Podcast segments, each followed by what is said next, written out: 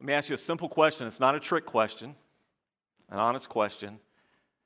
For what did God save you? Why did God save you? Now, as I ask that question, I recognize there are more than a couple of correct answers.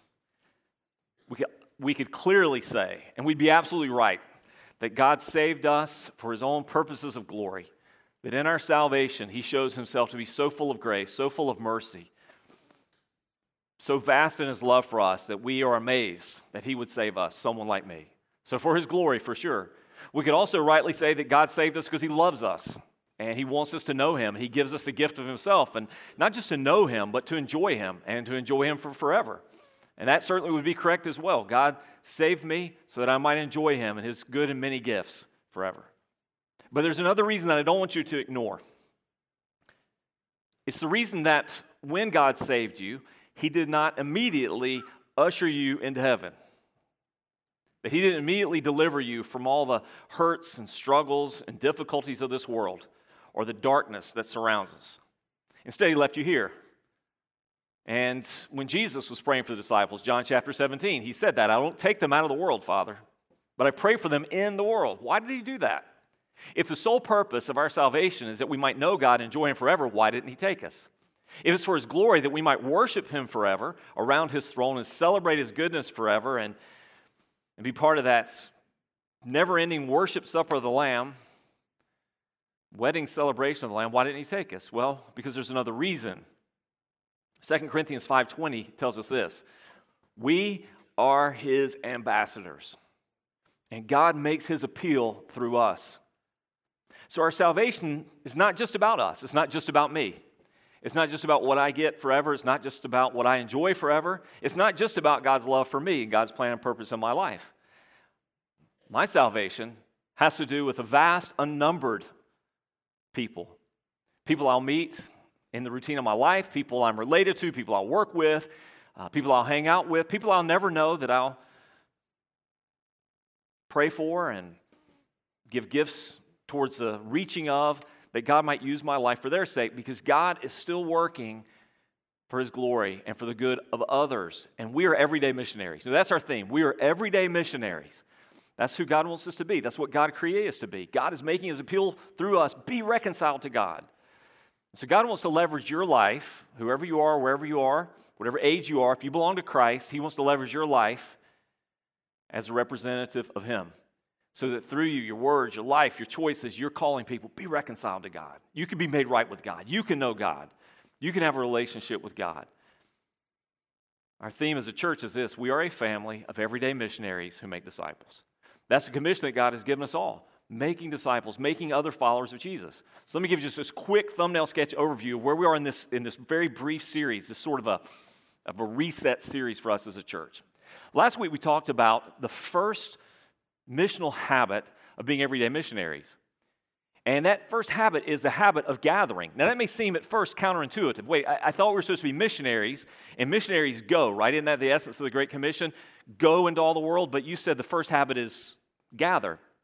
Well, we gather here because this is where, in our worship times together, in our small group times together, in our discipleship times together, this is where God is strengthening us, forming us, creating in us a people, and as he creates in us a people after his own glory and serving his purposes, he's going to send us back out.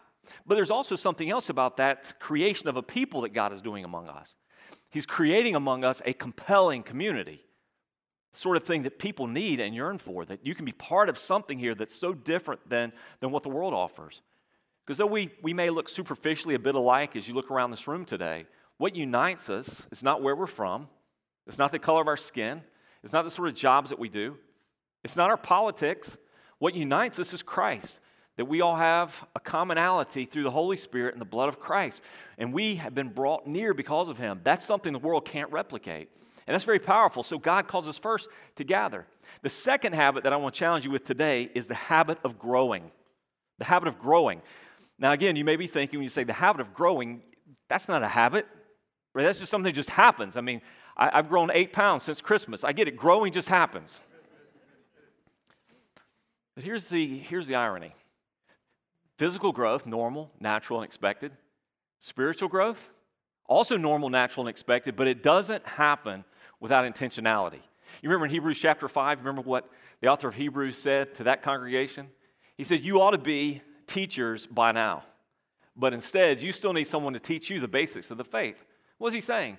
On the surface, you look at them and say, You've been in this long enough, you've heard this long enough, you've been around this long enough. You ought to be able to teach this to other people by now, but you're not. Time would suggest on its own you'd be there by now, but you're not. You see, time doesn't create disciples, training does. And so, as we look at this text this morning and the challenge from Ephesians about spiritual growth, here's my prayer. My prayer is that you will choose some behaviors. And doing those behaviors so consistently over a period of time, those behaviors will become for you habits. And as those habits begin to be formed in your life, they will, they will naturally create in you character. And character is the destiny that God created you for, the character of Christ. My desires to honor Christ, the choices and behaviors that accompany honoring Christ. Those choices and behaviors over time that become habits, forming in me this new creation that's called transformation until I'm living out this life that God's created me to live. So, with that in mind, I want you to pray with me, and then we're going to just delve into this text this morning. Father, I pray that in addition to the rational capacity you've given us, the intellect that we possess, the studying we have done, the training that we have, Father, in addition to all those things, well and good as they are, Father, you would teach us by your Spirit today. This is your word. In your word, you reveal everything about us you desire us to know. You do not hide from us, but you want us to know you and draw near to you. So, Father, I pray that your word would speak powerfully to us and we'd hear it. I mean, really hear it. The sort of hearing that goes way beyond my ability to speak to someone's situation or questions or needs the sort of hearing where someone today will be sitting there listening, saying, I feel like God, you're speaking straight to me. Give us the ability, the capacity to hear. So break down the barriers and the resistance and find our, soul, our hearts soft and ready. And Father, beyond just hearing and understanding, give us the desire to do. Work in us that which pleases you, I pray. In Jesus' name, amen. We're in Ephesians chapter 4. It's a fairly familiar passage to us, I think, particularly since not so long ago we went through the book of Ephesians. But let's read this text, Ephesians 4. So if you've got your Bible, open it, or you can read on the screen behind me or in your notes. Ephesians 4, starting in verse 11. And he, that's God, gave the apostles, the prophets, the evangelists, the shepherds, and teachers to equip the saints for the work of ministry, for building up the body of Christ, until we all attain to the unity of the faith and of the knowledge of the Son of God to mature manhood, to the measure of the stature of the fullness of Christ, so that we may no longer be children, tossed to and fro by the waves and carried about by every wind of doctrine, by human cunning, by craftiness and deceitful schemes. Rather, speaking the truth in love, we are to grow up in every way unto him, into him who is the head, into Christ, from whom the whole body, joined and held together by every joint with which it is equipped, when each part is working properly, makes the body grow so that it builds itself up in love. Now, as we've gone through, as we've begun this series, really it's only week number two. If you're in a life group, if you're not, I hope you will. You're going to hear a challenge about being in a smaller group at the end of this message. In this life group time this morning, we talked about a missional value, something that we say really matters to us because this is what God desires for us, that drives this habit, this habit of growing. That missional value is maturity. Because maturity is the aim that God has for every believer. I mean, you caught that in the text, right? It's so clear. Here's what God wants for you that you grow up in every way into mature, let's use this term, adulthood. Not just manhood, it's not just for the men. You grow up into mature adulthood to the stature and fullness of Christ. That's the aim, that you grow up. So you're not like children anymore. And what are some of the things that children give evidence of here spiritually? They're not solid and stable when it comes to what they believe. They're easily confused or dissuaded. They're, they're, they're easily taken off course. They jump on whatever's new or popular, or they go with their feelings and their emotions. Oh, we want you to grow up so you can be stable and secure and become more and more like Christ. That's maturity. So here's the basic premise. And today I laid this message out. I tried to do this as logically as I could, really more for my sake. Really in three parts. So if you'll think of it like this as, as you think back on this message or consider it later, three parts. There's a premise that Scripture has. Basic premise. The premise is this growing up spiritually is normal and expected. In fact, so much so is spiritual growth normal and expected for every person that's truly in Christ that the Bible does not give assurance or confidence regarding your salvation. It does not give you that, that sense of assurance that you so want if you're not growing up. It's just not there. Those who show no growth, those who don't desire growth, that there's nothing in them that's hungry for spiritual things, to know God better, to be more like Christ, to conform to the image of Christ, to be obedient to the commands of Christ. The person that shows none of that, the Bible gives scant confidence to that they actually belong to Christ. There's no evidence there for being in Christ. Growth, as we saw, as we learned as we went through the book of Hebrews, is one of the clearest evidences that we actually belong to Christ, that He's doing something in us. We're not who we used to be. It's not perfection that gives us the evidence, right? Nod your head if, you, if you're with me. Perfection is not the evidence of being in Christ, progress is. That God is working in us from the inside out through His Holy Spirit, through these means of grace, He's creating in us a new person, making us into Christ. So think of first the premise. The premise is you ought to be growing, I ought to be growing, and we ought to continue growing until Christ comes or until we go to meet Him. Second thing I want you to consider is the process. There is a divinely ordained process. That's what you see in Ephesians 4. It says, God gave. This is not man made. This is not strategic in the sense that we came up with this and I think this will really work great. This is not something that people have developed over time as a strategy. This is a God given process through which people become more like Christ. And becoming more like Christ, we do what God wants us to do.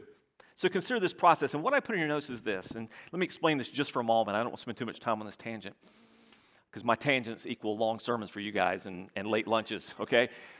But here's what I want you to hear for a second. When I say the ordinary means of grace, these are the things that God has given us that we do consistently over time through which He is creating in us the people He wants us to be.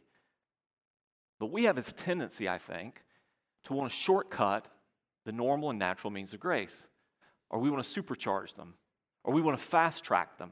We want sort of a microwave spirituality.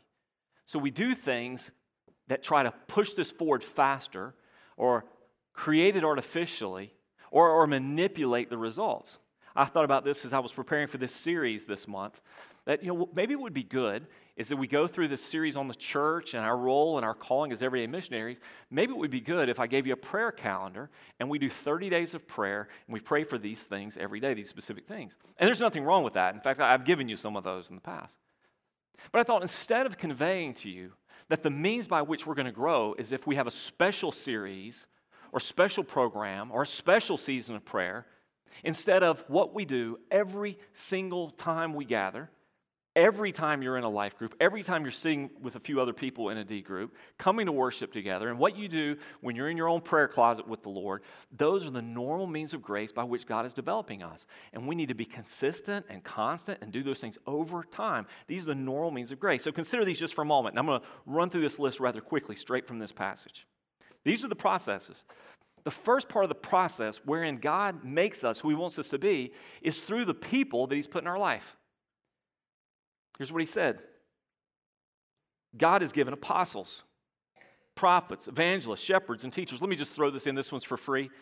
The apostles, that was a set group of people in a set period of time. And we still learn from these men, but we don't go to their churches anymore. We're not watching them online or listening to their podcasts, okay? So here's my, this one's just free bit of advice, okay? This is sort of outside of pulpit here. I'm not sure what the Latin term for that would be, but outside of pulpit here. When you're tuning into that guy or picking up his podcast, reading his book, and he calls himself apostle, put it down. Just put it down.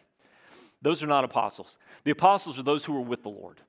They're the ones that God gave the scriptures to. These are the ones that God used to form the early church. But God gave them for our sake. So do we still benefit from the apostles? Well, you bet we do. Uh, that's why we study the word. But God has given us apostles, He's given us prophets, evangelists, shepherds, teachers. Why? To equip us for the works of ministry, for building us up, for building up the whole body of Christ. The people that God has put in your life for your good.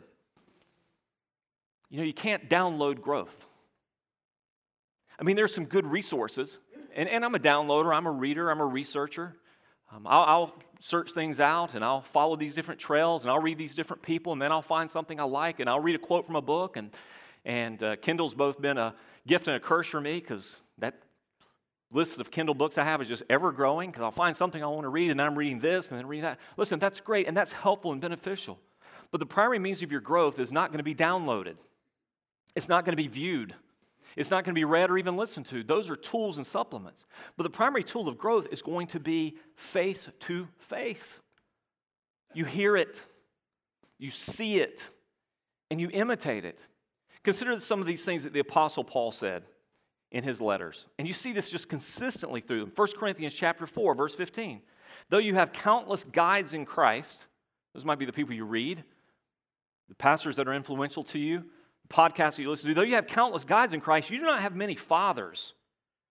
For I became your father in Christ Jesus through the gospel. I urge you then, be imitators of me. That's why I sent you Timothy, my beloved and faithful child in the Lord, to remind you of my ways in Christ as I teach them everywhere in every church. Did you catch that? I sent someone else to remind you and to give you somebody to follow. Not just someone to teach you, but someone to show you.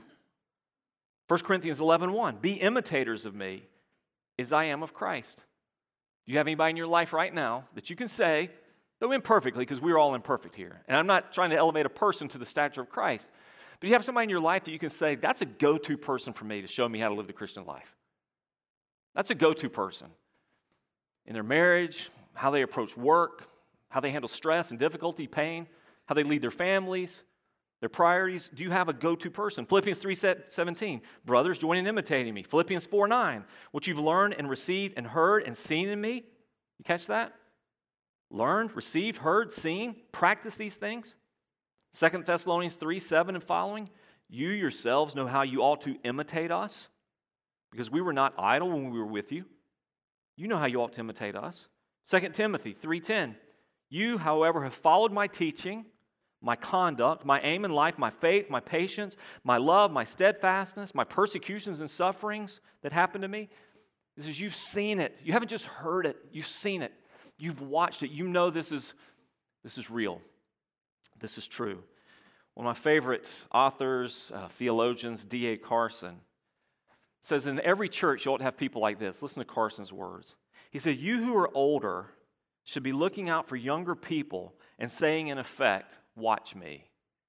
Watch me. Come, I'll show you how to have family devotions. Come, I'll show you how to do a Bible study. Come on, let me take you through some of the fundamentals of the faith. Come, I'll show you how to pray. Let me show you how to be a Christian husband and father or wife and mother. At a certain point in life, he said, that older mentor should be saying other things such as, Let me show you even how to die. Watch me. That's what God intended. That's how God shapes a person and makes a people through other people. So that's first, the people that God has put in your life. So be thinking about that. Who do I have in my life? Who's God placed in my life to develop me? Second thing is the work that God has gifted you and called you to do. Now, this may be a bit of a surprise to you, but there is not a single one of us who are in Christ that do not have an assignment from Christ. There's something we ought to be doing.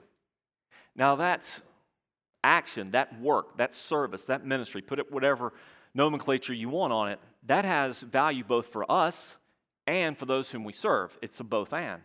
Because nothing's going to grow me faster than serving than doing. Now, I wish I had some time for some personal stand up testimonies and things, but some of you that are very involved in serving, ministering somewhere, doing something, how many of you at least could affirm this statement in your own testimony? I've grown more in the last season of whatever, serving, giving, doing, leading, teaching, than I ever did before I did that. Can you say that?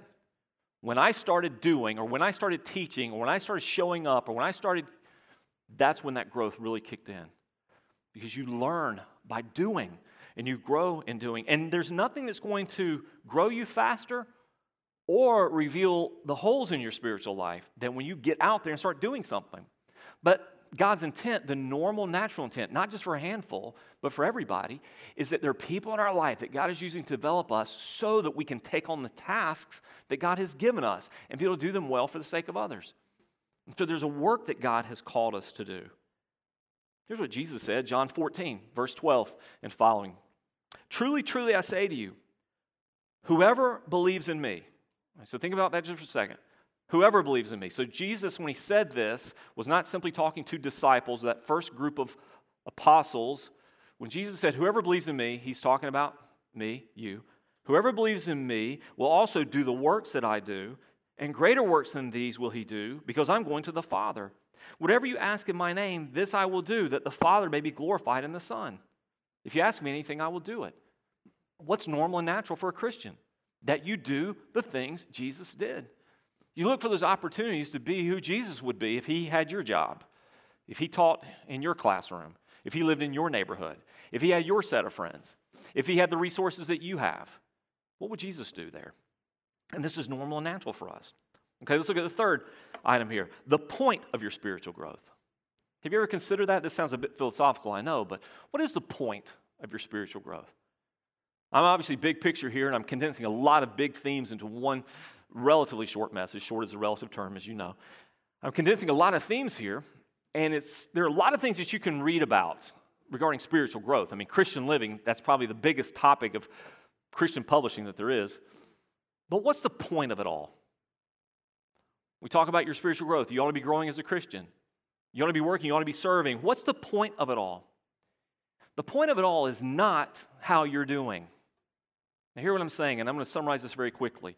The point of spiritual growth is not ultimately how you're doing. How much scripture do I know? How much doctrine or theology can I um, convincingly discuss? Um, how am I doing personally, morally? How holy am I? Those are not unimportant things. That's just not the ultimate point. In a, in a great little book called Learning to Live and Love Like Jesus, Brandon Cook describes what he calls the human paradigm of spiritual growth versus the Jesus paradigm. In the human paradigm of spiritual growth, it's all about how I'm doing. Am I getting better? Am I not as bad as I used to be? Am I learning more? Am I memorizing more? Am I, be, am I getting there? Am I, am I climbing this sort of spiritual ladder? Am I going up this spiritual staircase? How am I doing? He notes some limitations with that paradigm in that if that's the modus operandi that we function with, how am I doing? Always trying to climb that ladder, it can be a bit frustrating because we never get to the destination. We're never going to fully make it. We're never going to be fully formed in this life. Um, how will we know when we have? And, and what pleases God? You know, is God, is God doing good things in my life because I'm doing good? What happens when bad things come? What does that do to my theology? God, I'm trying. I've been growing. I've been reading scripture. I've been praying. Why are bad things happening? And it shakes up our theology. He said the Jesus paradigm is something different. The Jesus paradigm starts with recognizing that you're adopted in Christ. You belong to God. Nothing can change that. You don't have to earn that. You're not working your way towards that. God gave you that by grace. When you became a Christian, God put you into his family, and that relationship is permanent. It's a permanent adoption. You already have all the gods you're going to get. He loves you, he accepts you by grace. He wants you to be close to him and know him and enjoy him. And the ultimate aim of the Jesus paradigm is not how am I doing, but how am I living like Jesus would live? How am I loving the people around me?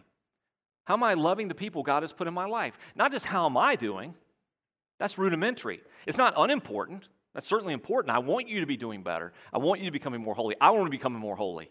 I want to know more scripture in 2022 than I knew in 2021. I want to be more consistent in my time in scripture and more fruitful as I, as I journal and things like that. All those things are important, but that's not the ultimate aim. The ultimate aim is not to turn all this thing back into me. The ultimate aim is to turn this thing out and be like Christ. How am I living like Christ? So that's the point of your spiritual growth. Not how you're doing, but am I living like Christ? Am I living like Christ where I go to school, where I work, where I live? Now let's consider next, number four, the cost of your growth. Paul addresses this in Ephesians 4 2. What is the cost of your growth? In two words or a hyphenated word, I think the answer to that is self denial. If you're serious about spiritual growth, okay, and I'll make this just as basic and short as I possibly can. If you're serious about spiritual growth, you're going to have to give up something in order to get something better. I don't meet many people today that don't say they're not very, very busy people. If your life was a, was a piece of paper that you wrote everything that you had to do on it and all the responsibilities you have and all the activities you're engaged in, you probably find yourself writing all the way over the margins. Your life is full past the margins, I get it. So, if you're really going to be intentional about spiritual growth, which is going to be our third point in just a moment, you're going to come up with a specific plan, not just a, a desire, but a plan. Here's what I'm going to do. then you're going to have to deny yourself something.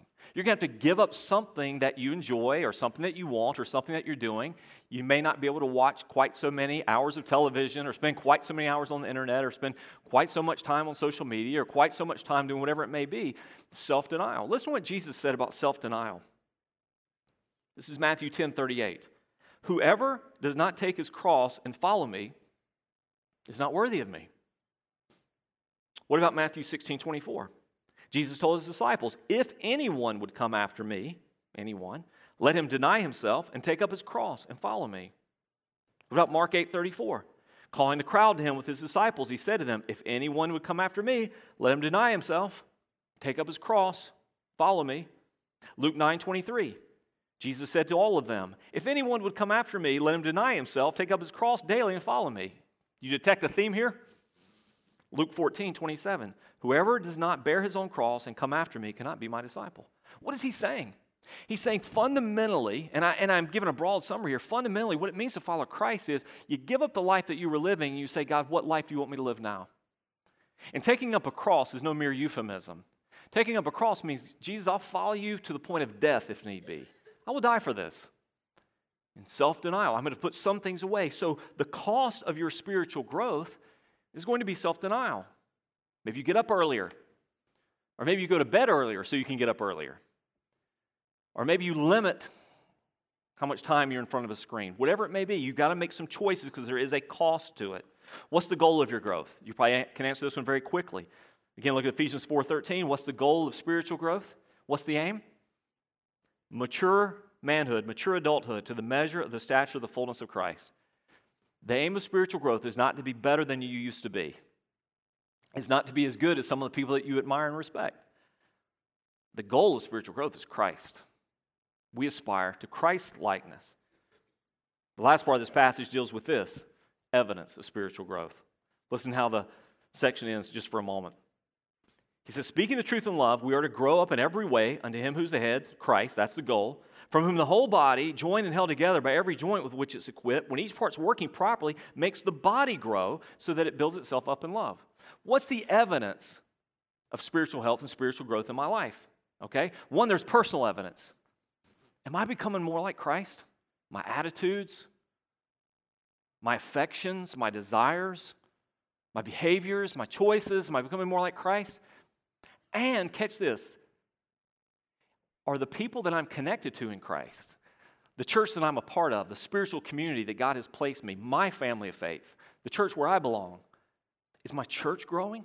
Are they growing up in Christ? Are they growing up in love? We talked about this this morning in our prayer gathering before your life groups, which I invite you to come. Every Sunday morning we gather in the sanctuary at 8 and pray and pray for our worship that day, pray for you, pray for the life group, pray for things that are pressing.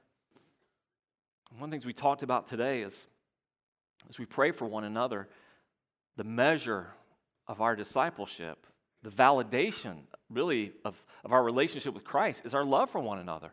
By this, all men will know you're my disciples, Jesus said, if you love one another. So when we look at this sort of personal evidence, am I becoming more like Christ? But also, am I a part of a community of other believers where I'm being formed like Christ and helping others be formed like Christ? Are we growing together? Is this thing working? Is it working? Is my life group growing? Are the people I'm in a D group together, are we helping each other grow?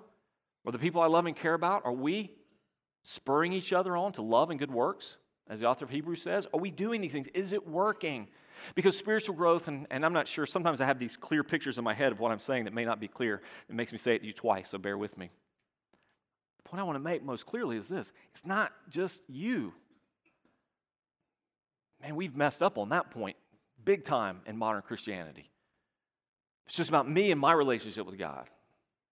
You know, so I can grow just as well sitting out there on, you know, swinging a golf club on the eighth hole with a earbud in listening to some podcast because it's about me.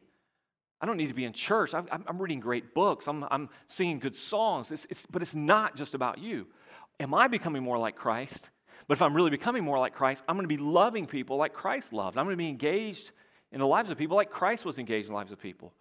The point of, point of it all will be somebody else, not just me. And will the people around me be growing? So let's segue real quickly into this. There's a premise we ought to be growing. There's a natural, ordinary process by which God grows us all. But you've got to have a plan, not just a desire. Not just a desire, but, but a plan. Not just wishes, not just dreams, but concrete plans. And so I want to help you consider as you formulate your own four components of your personal spiritual growth plan. Okay, just for a moment, four components of your spiritual growth plan. First one is this, straight from this text put yourself under good and godly teaching and mentoring. Now, I'm glad that you're here, so in a sense, I'm kind of speaking to the proverbial choir. But consistently, um, listen, I know none of us are going to be here every single week. Life doesn't afford that for us. And, you know, there's no, um, there's no prize at the end if you miss no Sundays. Now, I've shared this with you before. I remember one of the first Sundays um, I preached at a large church in Haiti. And I remember going in there that day, and the ushers were all in uniform, which looked a little bit intimidating already. And I noticed that each of these ushers had a section of people they were responsible for. And for the people in that section, they had cards with their names on them, and they had these little hole punches. And so they're looking, and it's like punch, they're here, punch, they're here, punch, here. You know, they're checking everybody's attendance by the punch cards in their section. And uh, we were doing Lord's Supper that day, and apparently, if your card had not been, su- been punched sufficient number of times, you were not getting the Lord's Supper. Listen, that's not what I'm talking about. You know, we're not going to be punching your card. You know.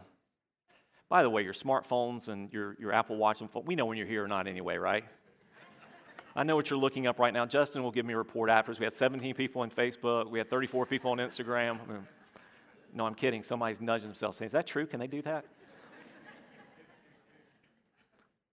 no, I'm saying the consistency of it. I know you can't be here every week, but I hope there's a part of you that says, I don't want to miss my life group. I don't want to miss what they're going to say next week.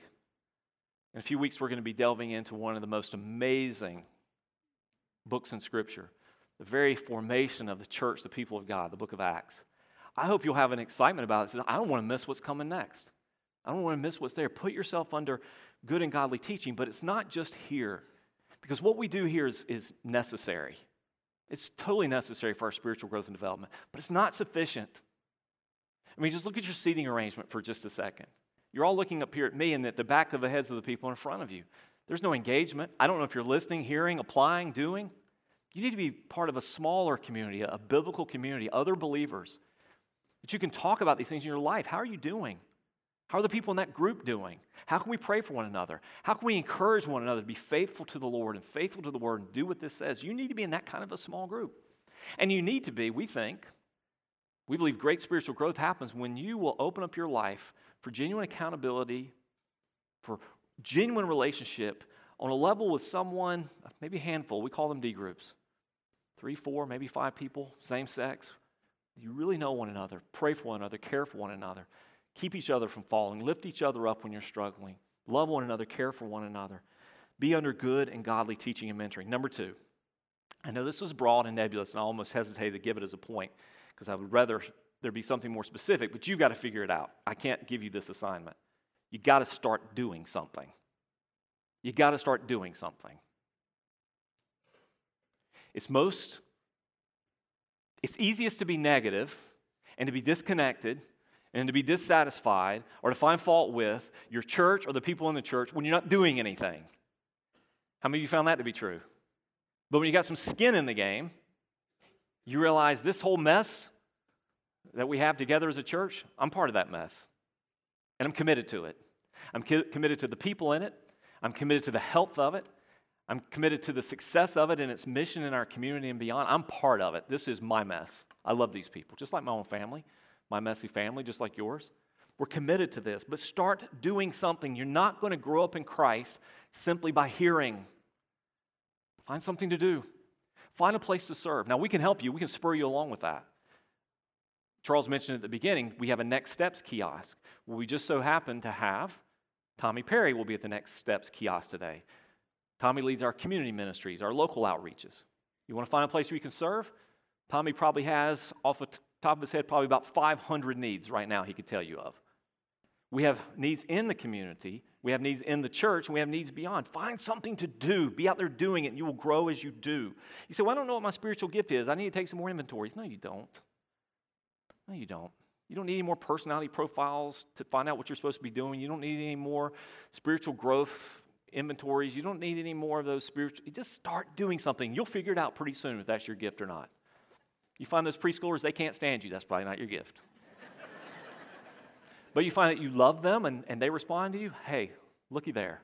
By the way, we need you because we got like hundreds of, of little people here. So hope you'll jump in. Number three, determine how and make a plan for how you're going to start loving other people. Now, again, I know that's as broad as the day is long, but listen, that's the aim of genuine growth and discipleship. What am I doing right now in my life? What am I doing this week wherein I am demonstrating the love of Christ for other people? Because if we make it all about ourselves, we're missing this altogether. Now, we can demonstrate love of Christ in service, we can, we can demonstrate it in, in good works and good deeds. We can do it in evangelism, making Christ known. There's no better way to show somebody that you love them than that you care about them spiritually. Where they're going to spend eternity, what's going to be the quality of the rest of their life. Start demonstrating that love for others. That's the point. How will we know if, if we're really growing like we ought to be as a church? Because our people are out there. We're, we're just loving on people. We're loving on people who are far from Christ. We're loving on people who used to be in church. We're loving on each other. How are you going to do it? And again, I specifically put this in your notes, again, for you to work through and think through as sort of a project for yourself. Not to just want to, yeah, I ought to be more loving. This is not a, a, feeling or an emotion I'm trying to stimulate in you. It's a choice and an action, it's a decision. Am I doing anything in my life right now that shows anything other than love for myself? Or love for the people that are just in my immediate family? How am I showing the love of Christ? Number four, Here's a, a fourth requisite component. Have you arranged, or is your schedule sufficient to, does it allow for, does it prioritize growth? And are you committed to that schedule? Are you doing some things specifically, practically, consistently? Have you arranged your schedule around it that you don't allow that to be taken from you? You know, we're sitting at Christmas, you know, it's Christmas morning, we're, you know, digging, digging into our stockings and everything. We still do that. And uh, invariably there's, there's, candy and stuff in there. When I was a kid growing up, and I don't know why, I'm not complaining, Mom, if you're watching, but we had nuts and fruit in there, and I don't particularly like either. Um, I want candy in there. And so I'm pulling out, you know, these Reese's Christmas trees, which are excellent, and um, the chocolate covered marshmallows, those are excellent. If you have any of those left around your house, I'll take those. And so, you know, by the time we get finished, we get this huge collection of Christmas candy. And then you know, I'm looking at Cecilia, I'm saying, we've done really good this year of eating right and doing better. All right, when Christmas is over, don't buy more candy. We're going to finish this stuff up. And that's it. We're going to start the new year. We're going to finish this off. I mean, I'm going to eat it. I'm not going to throw it away. I mean, I'm not stupid. But we're not going to repeat this until you go to Publix, like on January the 3rd, and then those fudge covered Oreos are BOGO. My birthday's in a couple weeks, just in case you didn't know. But. Um, Girl Scout cookie season. Then it's another setback.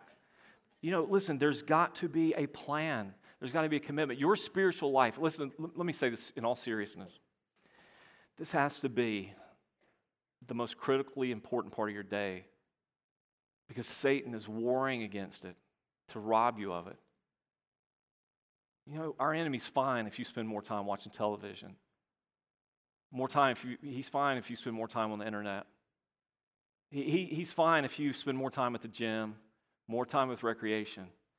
He hates if you're spending more time in prayer, more time in the Word, more time with other believers. That's probably the only component of your life, save maybe your time with your children and your wife, that he's warring against. My time with God, my time with my family. He's warring against those things. Arrange your schedule to prioritize growth and commit to that schedule. Commit to it. Um, your personal time in prayer in the Word, your D group, just commit to it. It's not always convenient, but say, I'm not going to miss this. This matters to me. The source might seem dubious, the content is certainly worthwhile. This is a person who's a rabbi, actually, in the United Kingdom, and he writes about the power of habits. Let me just share you what he said the power of habits. He said patterns of behavior are shaped by neural pathways connecting different parts of the brain. But not all of them are good for us. You agree with that? Not all habits are good for us. So, for instance, we might turn to drugs or binge eating or thrill seeking to distract us from some of the unhappy chemicals, fears from anxieties, for instance, that also are part of the architecture of the brain. The more often we do so, the more myelin, this is science here, but it's spiritual as well. The more myelin, a fatty substance in the brain that insulates and strengthens neural connections, gets wrapped around that pathway, and more rapid and instructive, instinctive the behavior becomes. So the more often we behave in certain ways, the harder it is to break that habit and create a new and different pathway. We create these pathways, and this is what we do. We get stuck in ruts and routines and hang-ups. So, how do you create a different pathway? He said to do so requires the acquisition of new habits, acted on consistently for an extended period of time. Now, you may have heard different timelines regarding forming a new habit, but this is what he says. Current scientific thinking suggests that a minimum of 66 days is required to form a new habit. Will you make that sort of commitment? Say, you know what? Starting today, I'm going to commit. And if you should fail one day, and get back on the next day. But I'm going to commit to being in the Word. I'm going to commit to being in prayer.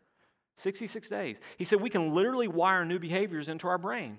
Without the intentional formation of these wired in habits, there is no lasting formation or transformation.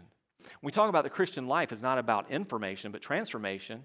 That's not just something that happens like a bolt of lightning that strikes us. It doesn't come from just listening to a sermon and deciding we're going to do better. It comes from choices that become habits, and habits choices and behaviors which become habits which create character. These are habits that God uses to transform us. And finally, there's this. As you're thinking about how you're doing, evaluating your progress and the progress of those around you, you evaluate your progress by one standard alone. I said this already. It's not that you're better than you used to be or that you're not as bad as everybody else around you, but our standard is Christ. Always our aim is Christ. That's the only standard I want to hold up to my life and what God is doing. Am I becoming more like Christ? Not am I a better version of the old me, or not quite as bad as some of you. Am I like Christ? Let that be our aim. I want you to pray with me this morning.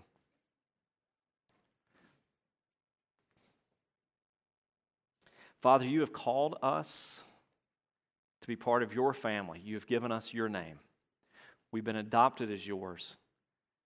Now, taking on the name of Christ, we live for the glory of our Father. We're new people, we're new creations, we're not who we used to be. In fact, your word says if any of us are in Christ, we are new. And old things have passed away, everything is, is new. Father, we're told to walk worthy of you, not to earn you or that we might deserve you, but so that we might display you, so that we might give credible, uh, credible witness to our relationship to you credible testimony to the power of your Holy Spirit to make us into new people. Genuine transformation because we're ambassadors. We're ambassadors of Christ. You make your appeal through us. So, God, I, I pray that for those in this room who have no habits that lead to growth, they're thinking it's just going to happen over time, but it doesn't. Because here we are in 2022 and we look a lot like we did in 2020 or 2000 or whatever it may be. Father, may we make some decisions today, empowered by your Holy Spirit, to grow, to be pleasing to you, but not just so we do better, so that we can be more like Christ, so we can do the things Christ would have us do, so we can live like Christ. And so, Lord, in just in all this content, Lord, speak to us about what you'd have us to do. We want to be doers of the word, not hearers only. Listen, as you're praying, as you sit there today, let me make this clear when we talk about growing spiritually, I'm not talking primarily about self effort. I mean, I hope you know that. I'm not talking about lifting, you up by lifting yourself up by your bootstraps, trying better, uh, working harder. Um, come on, you can do this. If you're a Christian, I'm talking about living out the life you already have, being who you are. If you're not a Christian yet, I'm talking about a gift of grace that God gives you. There's not a person among us, not a person that you know that has the capacity for self improvement sufficient to earn the favor of God. Now, that's grace. As you've heard me say many times, God is a far better Savior than we are sinners. Whoever we are, whatever we've done, wherever we've been, whatever that old life has looked like, it does not have to be a predictor of the future. And that's the whole point of being in Christ. The old is gone, the new has come. And if you want your life to be fundamentally different, not just you trying harder, this is not about resolutions. This is about transformation. This is about a new you. It starts with the first step of faith God, forgive me a sinner. Forgive me of my sins. Make me new. I want to know you. I want to know you. I want to have a relationship with you. I want to be close to you. I want to know your peace, your goodness, your joy. I want you to take away my sadness and my hopelessness, my despair. I want to know you and enjoy you, and I, I want to spend forever with you. God, save me a sinner. That's where it starts. That's where it started in every one of us whose lives are being changed. That humble first step of faith. God, forgive me and save me and give me a new life. It starts with a new life, a new birth, and then growth ensues. We don't grow where there's no life. I Ask God to give you new life today. Father, move in our hearts today, move among our people today. Draw us towards you today, I pray in Jesus' name. Amen.